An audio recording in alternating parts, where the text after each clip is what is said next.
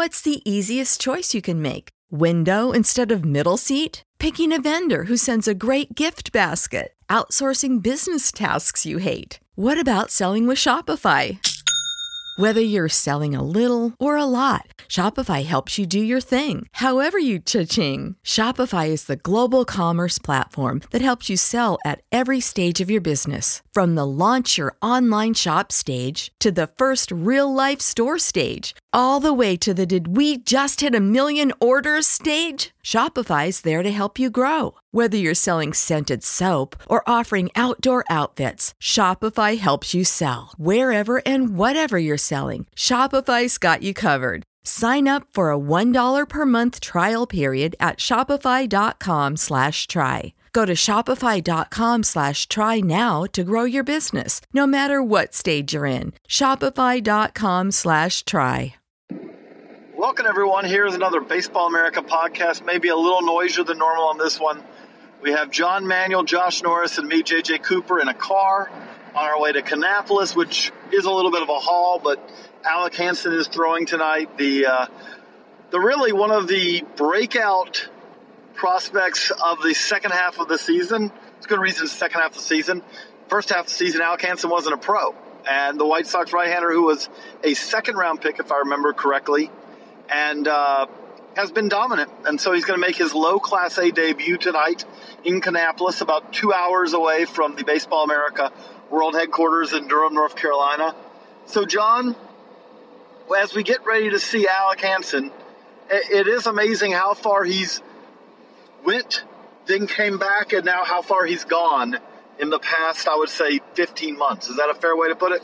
It is. And, you know, this trip is part of. Uh is the first time as editor in chief that we've done kind of a staff development, at least since 2012. The last time we did staff development, we did a little uh, retreat. JJ, remember down in oh, yeah. uh, Southern Pines for a day or Pinehurst?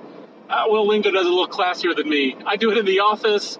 I don't even order food, and we go to Kannapolis. Will took us to Southern Pines, but on that trip, a highlight of that trip was, uh, and Conor Glassey listens to all of our podcasts, and he'll remember this Conor and I, on the way back, we went to Duke that Marcus day. Stroman. Saw Marcus Stroman against George Washington, and Marcus Stroman struck out 17 that night, and he was just sick. I mean, he was he was so good, and um, so I'm hoping Alec Hansen is that good. This is here's a guy who has Alec Hansen checks a lot of boxes for me. He throws hard. He went to high school in Colorado.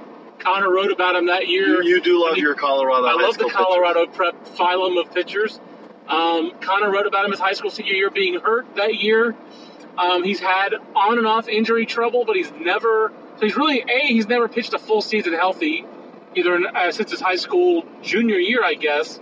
Um, that includes his three seasons at Oklahoma, and then well, this season though he never was he never was sidelined this year with an actual injury. Yeah, it was not injury. It was just although he missed the fall with an injury, it was just he didn't throw enough strikes this spring. Um, but this you know, he went into the spring. JJ as the potential.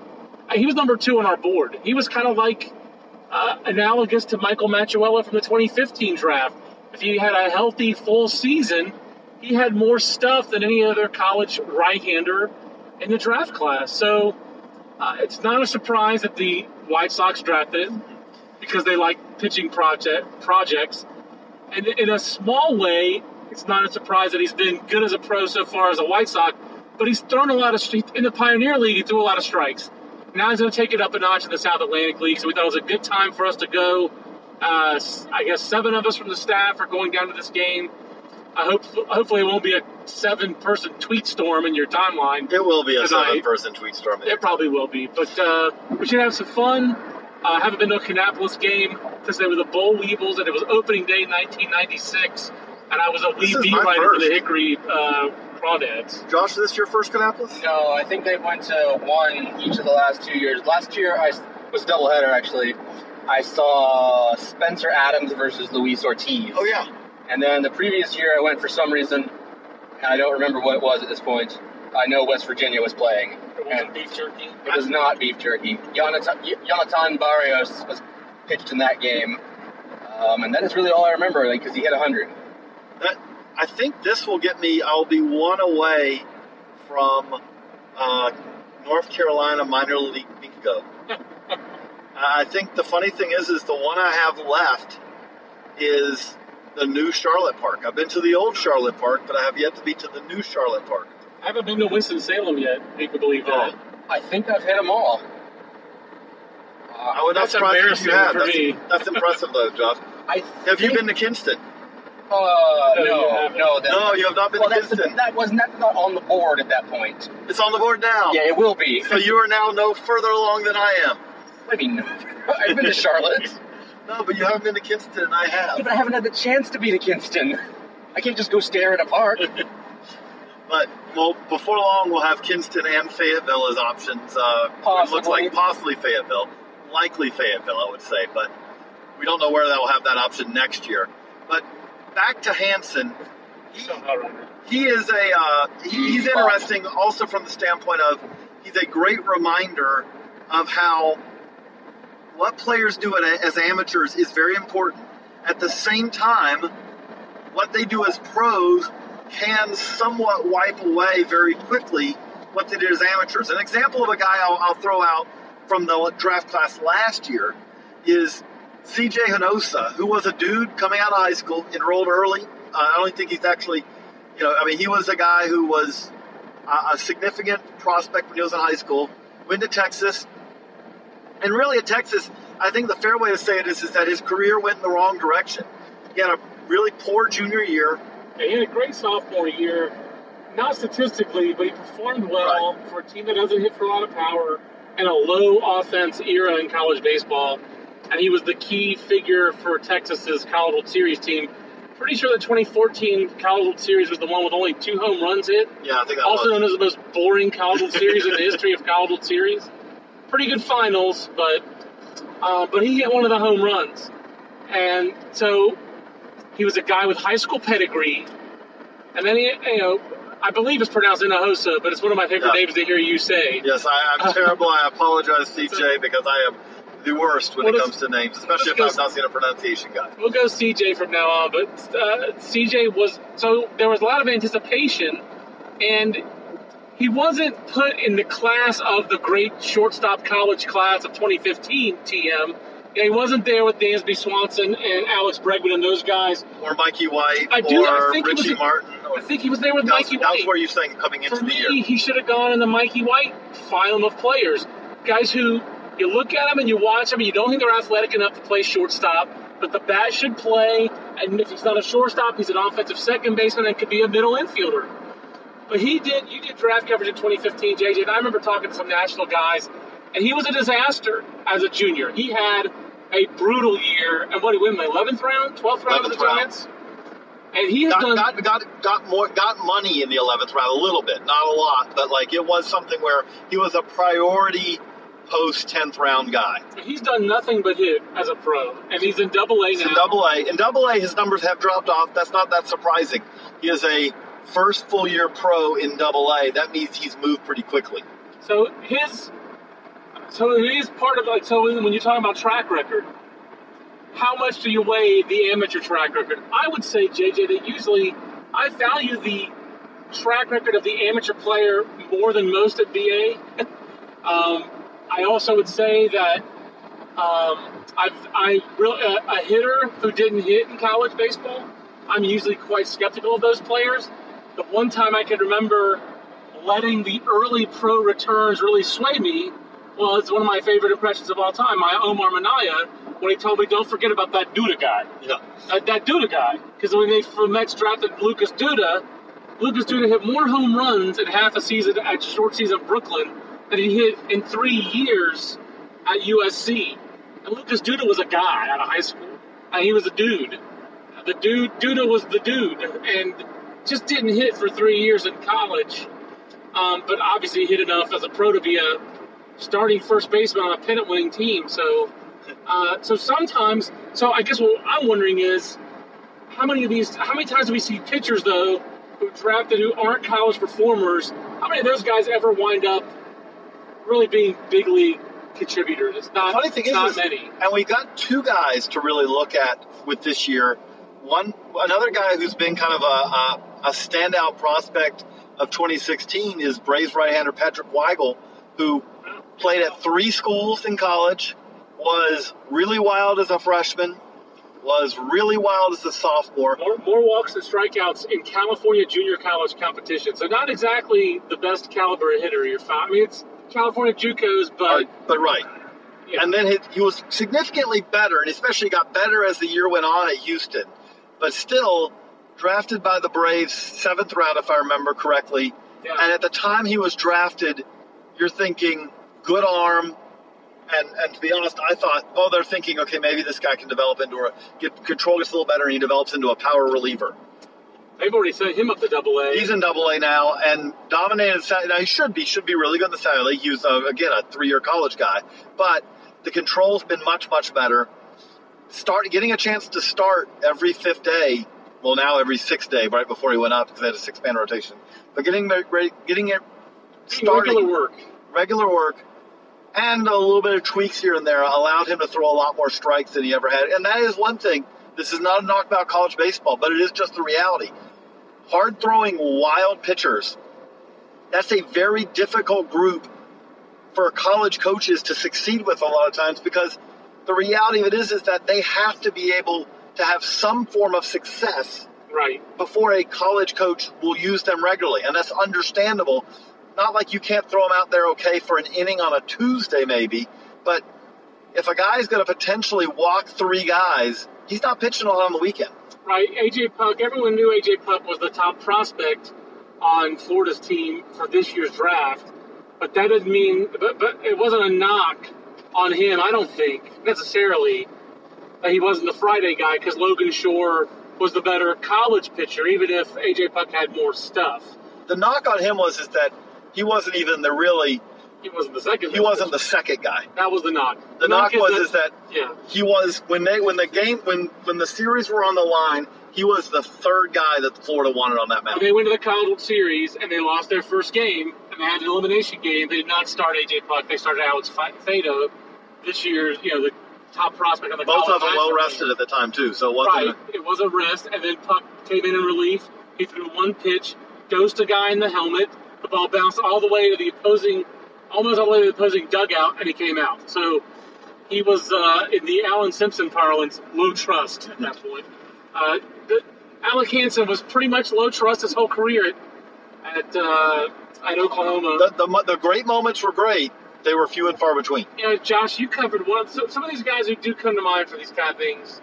Uh, the, the Yankees used to draft some of these guys too. The Phillies have drafted some of these guys over the years. Trying, there was a name that just came in my head and left. Well, Jeremy Bleich was more of an injury guy, but one of the guys I always think of for this is a deep pull is Ryan Drese. Ryan Drese was the ace of USA Baseball's '95 na- national team. Was supposed to be the ace of the college national team the next year of the Olympics, but he got hurt. Wound up coming back in the '97 draft, but he didn't perform for basically the last two years. He was at Cal. He was kind of banged up. That was one of the reasons. Now he wound up getting to the big leagues, but there, I I just can't think of too many guys. Like Mark Well, McCormick was another guy. I'll give you an example of a Baylor Yankees guy. guy who's been a, a story in 2016 who fits this a little bit. Chance Chance Adams. I was waiting for that one. Chance Adams, not that he was bad by any way, But he was a reliever. but he was a reliever. Part of, I, I do believe that if health, if they're all healthy, a, rel- a pitching staff that we'll look back on five, six, seven, eight years from now and go, wow, look at how many of those guys. Corey Taylor, uh, No wonder Dallas Baptist hosted a regional that year. Right. That's what we'll think. Yeah. But- How did they not win that regional? but Chance Adams has been obviously a starter for the Yankees, and he's been a very good one so far, Josh. I think he's been the second best arm in that organization, um, behind um, James Kaprielian. Even though Kaprielian has been you know out since April. yeah, I'd say he's been the best one because if Kaprielian's your competition. Well, I mean he's gonna he's gonna rank on higher. I'm uh, Kaprielian. I think is still gonna rank higher on their their uh, Okay. their, their 30 just based on reputation alone and the fact that he hasn't gotten cut on. I do like James Kaprielian. Yeah, um, he's been really good, and the only reason he didn't make this year's 30 is because I wasn't sure they were going to start him. They'd hinted that they were going to, but I wasn't sure if it was going to be a true thing where they try to develop him as a starter or they try to widen his arsenal as a reliever and get him into different situations that he might face because they like to do that in that organization. So I wasn't sold on him actually becoming a starter, but now that he has, I mean, the reports are excellent on the guy. He gives, he almost gives up nothing. He does have a little bit of a problem with home runs sometimes, but He's in Double A in his first full pro season. yeah, and he's He's good as a starter. yeah, and he's and he's shoving. Hudson Belinsky uh, of the staff obviously saw him on his way back down from up north uh, because Hudson does nothing but go to games. But Hudson, uh, Hudson's game report on BaseballAmerica.com is pretty positive for Chance Adams. Uh, you know this and the stuff, even this late in the season, very firm. And Chance Adams sounded like a guy with a starter's mentality in the interview that Hudson did with him. Yeah, I mean he's he's shoved this year, and all the scouts I've talked to about him say the same thing. You know, he's been really really good. The, I guess the, ding on him is that he isn't a tall guy, and if he doesn't get the fastball down, it flattens and he can get hit out. Uh, but other than that, he's been the most pleasant surprise and probably the biggest riser in the system this year that I can think of. No, and I do think I know it's a loaded system, but didn't you have Adams in the top ten in the midseason? Uh, yes, I, Yeah, I think so- I did. So he is. I mean, That was before all the trades too. So Yeah. now cracking that top ten in the Yankee system is a Well, yeah, it's going to be an interesting thing because Sanchez and Judge are going to graduate, I imagine, uh, barring anything strange. And yeah. Tyler Austin, who, good for Tyler, is going to grad. Might graduate. Uh, and then and then, but you're still going to have Frazier, Frazier and and Torres and Mateo and Kaprielian and guys like that who are going to be high up those Well, that list. th- this. Rutherford, yes, I love Rutherford. And this goes to an interesting kind of like I, I got a lot of questions in the chat on uh, on Wednesday about Hansen, going back to Alec Hansen, and like some of them were asking, you know, hey, this is a guy. Is this guy going to be top fifty going into next season? Huh. And and I, my answer was no, probably not. And the really the reason for that is is that how you many guys can't. from the 2016 draft will be top 50? Nick Senzel, Nick Senzel, Corey Ray, maybe. Yeah, Corey Ray's in high A. He's doing well in high A. Yeah, that's Um, an impressive assignment. I- again, you talk about the high school pitchers. I don't. I think Pint and Groom, you know, both could make the hundred. I don't think they'll make the fifty. AJ Puk possibly. Po- But I would say probably more of like fifty to seventy-five. Again, if I'm just guessing right now. I would agree. So the answer is no. Um, we didn't even mention Mickey Mo. Mickey Mo Mickey- being there somewhere. yeah, but I still don't know if he'll be. I mean, he's had a really good, you know, debut. Right. I would say he and Rutherford will probably both be in the top 100, but they're not necessarily top 50 guys. So this guy who got drafted after all these guys by 50 spots or so is not going to be the top 50 is the point. Right, and and the thing about it is, is that I do want to caution people. College players in short season leagues should dominate. Correct. That is just the. That's the reality of it. Is is that uh, it is something where you see what he did, you know, in a, in a rookie, you know, in a short season league, and you go, okay, that's really good. It's really encouraging that he threw that Alec Hansen's throwing a lot more strikes, a lot more consistently than really he ever did at Oklahoma. That being said, the difference between what he was doing there, I mean, the reality is is that he needs, he's not going to get a chance this year to develop the track record to completely wipe away concerns about his control of command. There's not enough innings, and he's doing it at essentially too low a level. He's not going to have three starts in high A or double A to show, wow, I mean, again, three starts wouldn't do that much, but it still would give you some of that sense of, okay, he really is commanding it. He was at a level where, with his stuff, because when Alec Hansen's on, he has three pitches that really uh, uh, an 18, 19 year old kid is going to have no hope or should. And also, an 18 or 19 year old kid's going to have very little experience having seen. Wait a minute. He's throwing three pitches in the strike zone, and they're all pretty good. I can't eliminate one, or I've never seen that. So young hitters have rarely dealt with players of his stuff. Right. Even the guys who are in pro ball. Because even if they throw that hard, they usually don't have. They're not. They're just throwing that hard. right at that level. So I mean, so it's it's a great sign that he dominated the Pioneer League, and he's really cemented the fact that he's going to be in the in the White Sox top ten. And boy, the White Sox need to have a good draft. It's a system that has been, you know, one or two players per draft But you know what, for a though? while. I think. It has been one or two players per draft, but one or two players per draft's not a awful thing because they're Not their impact. because they've had a number of guys who do qualify. I I feel like like if you look at their look at their lineup, look at their rotation right now, you are talking about uh, Chris Sale's been a while, but Chris Sale, 2010. when you got him at that spot where they got him to be the guy he's been, that's that's a great draft pick. I know that's a few years away, a few years back. Tim Anderson, you need okay, can you can you can you draw a walk or two a month? Right. That would be nice. He's basically a younger, cheaper version of Alexei right now. Right, but you are talking about a big league shortstop with their first round pick. Pretty excited about Tim Anderson. If you're if you're the the White Sox, you gotta be overjoyed by the year that Tim Anderson's had this year. He's certainly gone to the major leagues and he hasn't looked overmatched in any way. Even though the strikeout to walk rate is what he that's who he is. So I, I'm I think they have to be pleased with him. Ca- Carlos Rodon. Carlos Rodon. A little bit of a down year this year, but he still has he's still clearly a big league starter. And on that rotation with Sale and Quintana, you don't need him to be anything more than a number three. I think he can do that in 2017 uh, if he if he takes the lessons of 2016. And and now I'm just waiting to uh, to hopefully at September 1st, September 2nd, September 5th win my bet here with Josh on uh, Zach on, Burdi. on Zach Zach Burdi, Burdi.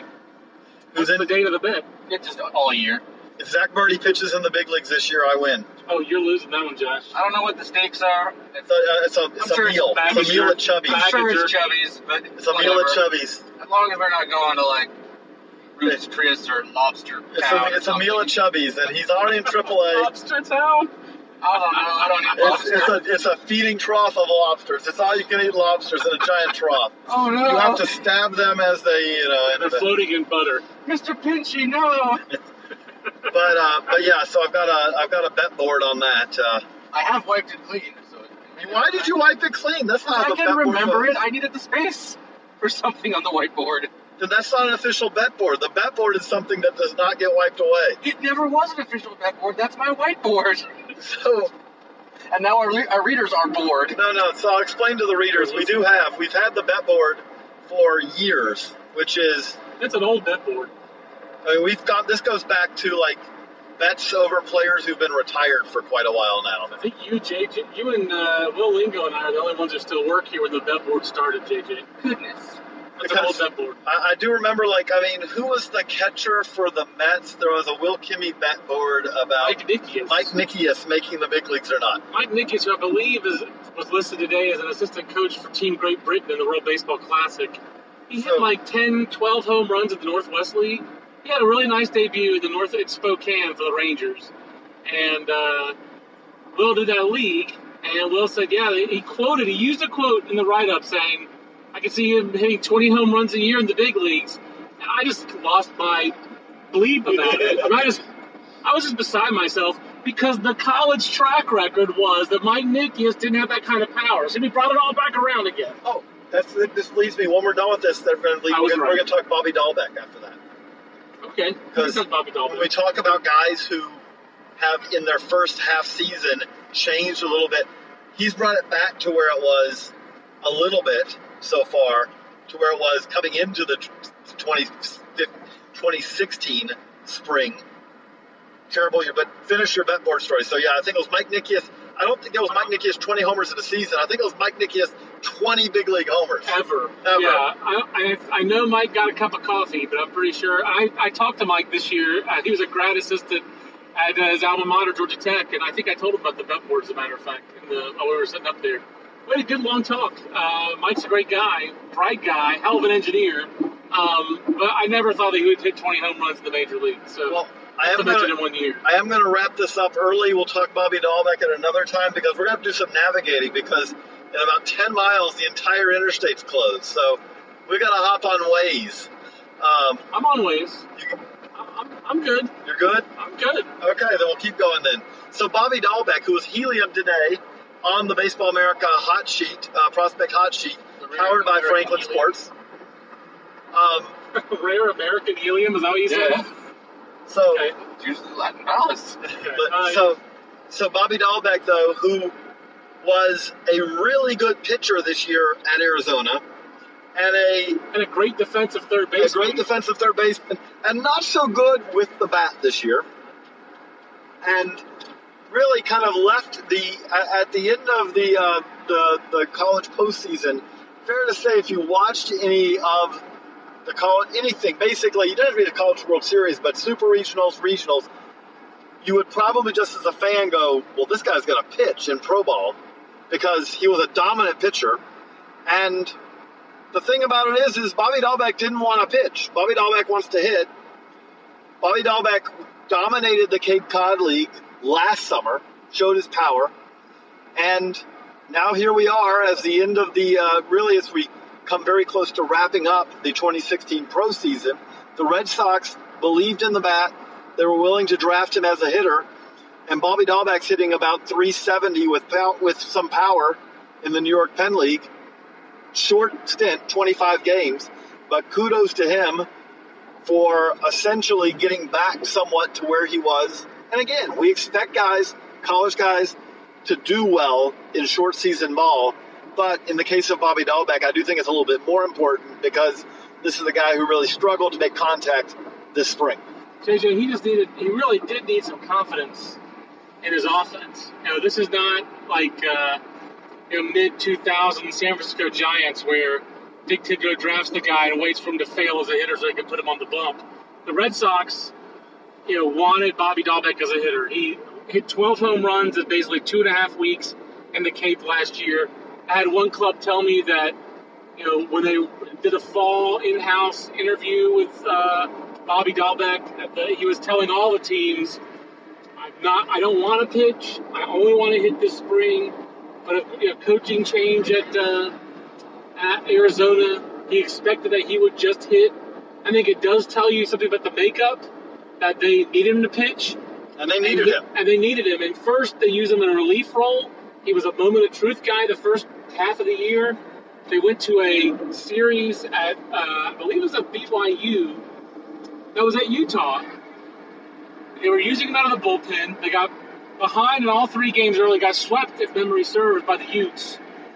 And they had a, a midweek game on Monday against uh, BYU. BYU doesn't play Sundays, so if you play them on Monday, they would like to play you on Monday. So Arizona played on Monday, and they just decided, you know what, we didn't use Dalbec all weekend. We're going to start him. We need the innings, and he dealt against a very offensive BYU team. And that was kind of where his transformation started during the college season. This is a guy who so he had 15 home runs in the spring of 2015 as a sophomore uh, at uh, Arizona. 12 more in the Cape. In between, he was terrible for USA. That's where I saw him in person. I saw him in Tucson last year, opening weekend. I saw him with Team USA, I, it was bad looks every time. Uh, when I saw him in Omaha this year, he pitched great in a loss to Oklahoma State. I talked to him after the game, and you know he was not interested in pitching as a professional. So, and the Red Sox weren't. But the, after the draft, I got some other teams to admit, yeah, by the end of the year and watching in the postseason, like the regional weekend, our mind had changed. And Tom Holliday, the father of Matt and Oklahoma State coach Josh, broadcast his series that weekend. And uh, in regional weekend at Louisiana Lafayette, he was up to 96 with movement. He loved him on the mound, and Tom Holliday was a pitching coach. So, uh, so Dalbec was a legit prospect in both regards. But I, am happy for him that the Red Sox want him to hit, and that he's getting some confidence. And one other thing I throw in here, JJ, is that remember how last year with Kevin Newman, Kevin Newman had hit in the summer he hit in his college career, but then he got into Pac-12 play, and he really got pitched to very tough. And the, the book was out. Let's give the Pac-12 coaches some credit here. They pitched Bobby Dalbec really tough as a junior too, and he didn't go off offensively like he had as a sophomore. The same thing that happened to uh, Kevin Newman. So maybe Pac-12 coaches know what they're doing with the way they call games, and their pitchers are able to execute to really neutralize some of these guys who've had really good pro careers to this point those guys were better hitters in pro ball than they were in college. I think a lot of that has to do with how they were pitched in college. And that's uh, that is an interesting point because also you are as you as you as you pointed out, it is about how you get pitched in college is partly uh, about how the coaching staff calls the game. Right. Obviously, it's a little different when you go to, to in pro ball. The catcher is going to call the game that may have been like for Bobby Dalbec a little bit this this summer. Like, oh, this is great. I guarantee you, he saw more fastballs the first month in pro ball than he saw all spring. just in terms of percentage and, and Oh, volume. I, I guarantee you that absolutely too. I'd completely agree. And, and, that, and that's, I'm sure Kevin Newman has seen a lot more fastballs in pro ball as well. And he got, uh, he got fastball in his entire junior season at Arizona, and didn't show that he could adjust. Now I'm sure that he's probably adjusted better this year too. I haven't, you know, broken down Kevin Newman yet with anybody this year. I'm working on Florida State League calls next week, but staff development came first for me this week. Uh, I had to work on a style guide, you know, and, and, and uh, this this immaculately planned trip. But Josh, what do you got on Bobby Dalbec or any similar players? Oh, No, Sean, no Sean Chase uh, anecdote here. Um, You're you're in full Ducks regalia today, by the I way. am, I am in full Ducks regalia. I didn't wear a hat, but uh, so it's not quite full. You're in uh, you're in uh, Peoria Desert Dogs regalia. I am. In, is? I am in Phoenix Desert Dogs. Dang it, Phoenix Desert Dogs regalia. Um, no, I've seen Sean Chase before. Um, we really don't want to talk about Sean Chase. No, I don't really want to talk about Sean Chase. um, I do think we do have, uh, if we want to transition, that I we were going to talk about the uh, the piece I wrote recently about the uh, the young Yankees at Pulaski. Um, Yeah, if yeah. that works, um, I wrote a piece recently talking about you know a guy like Gary Sanchez took eight years for him to get to the big leagues, and now that they have um, a whole group, a slew of guys from their 2014, fif- whatever that year that was. Uh, They're mega international class. sign- Yeah, that that class. They're all at low class or uh, rookie level Pulaski right now. And they're almost all because isn't one of them still there's still a couple in the there's- GCL. Yeah, G- Nelson Gomez is in the GCL. Miguel Flames is in the GCL. But it's it's Dermis Garcia, it's Wilkerman Garcia, it's Osvaldo Cabrera, it's uh, Estevan Florial. His name is Flames, like it looks like flames. It does look like Flames, but it's That's pretty sweet. Flames emoji. I wish he were with an Arizona team so he'd be Flames in the Fire League. Probably good. But um, in any case, those guys are all mega talented. They're not putting up super numbers except for Blake Rutherford, who doesn't really fit in the J2 class.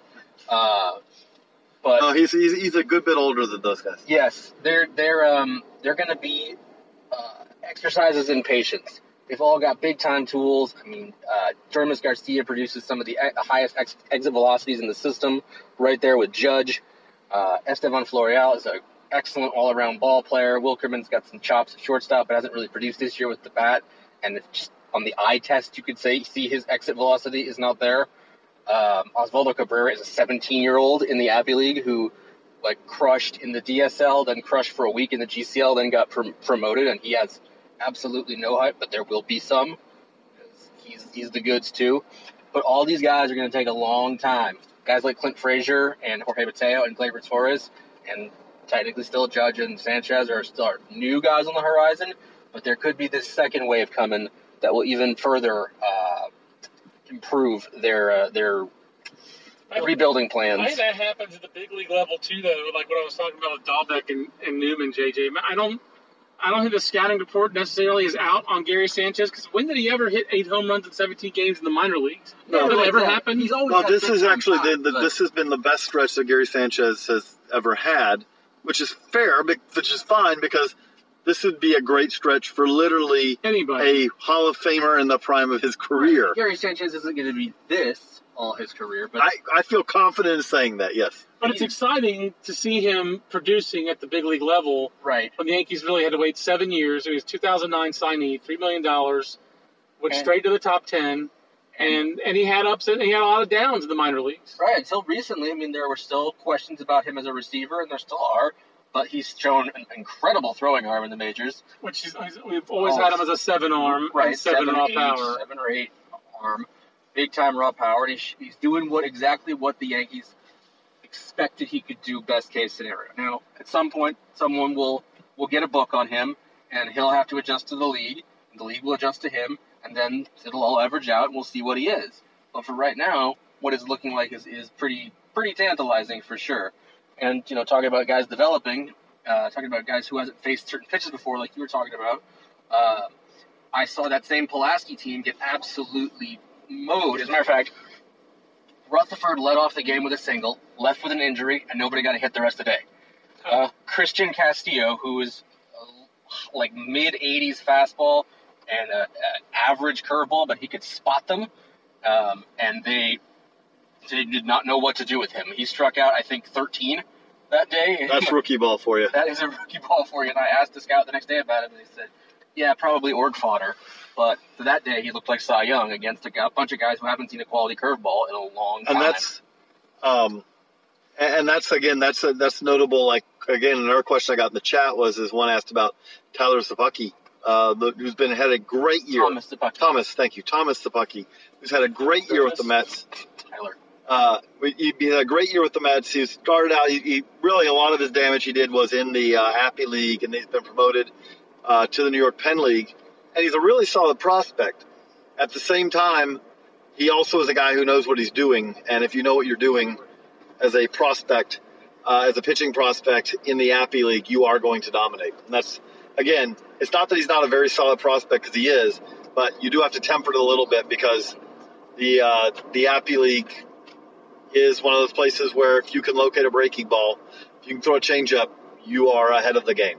If you can locate a fastball and just get ahead of hitters, You're ahead of the a game. huge difference. So So we did. We definitely hit some traffic now. So I guess we're gonna. We, we we're gonna wrap To, yeah, we're, we're gonna wrap this up as we near Kannapolis and uh, Alec Hansen. So again, you, you probably will not be hearing this before that game because it's going to be hard for me to upload it before then. But We, we apologize for the tweet storm ahead of time. we apologize in advance for the tweet storm. So thanks everyone for listening, and for John Manuel, Josh Norris, JJ Cooper. So long, everybody.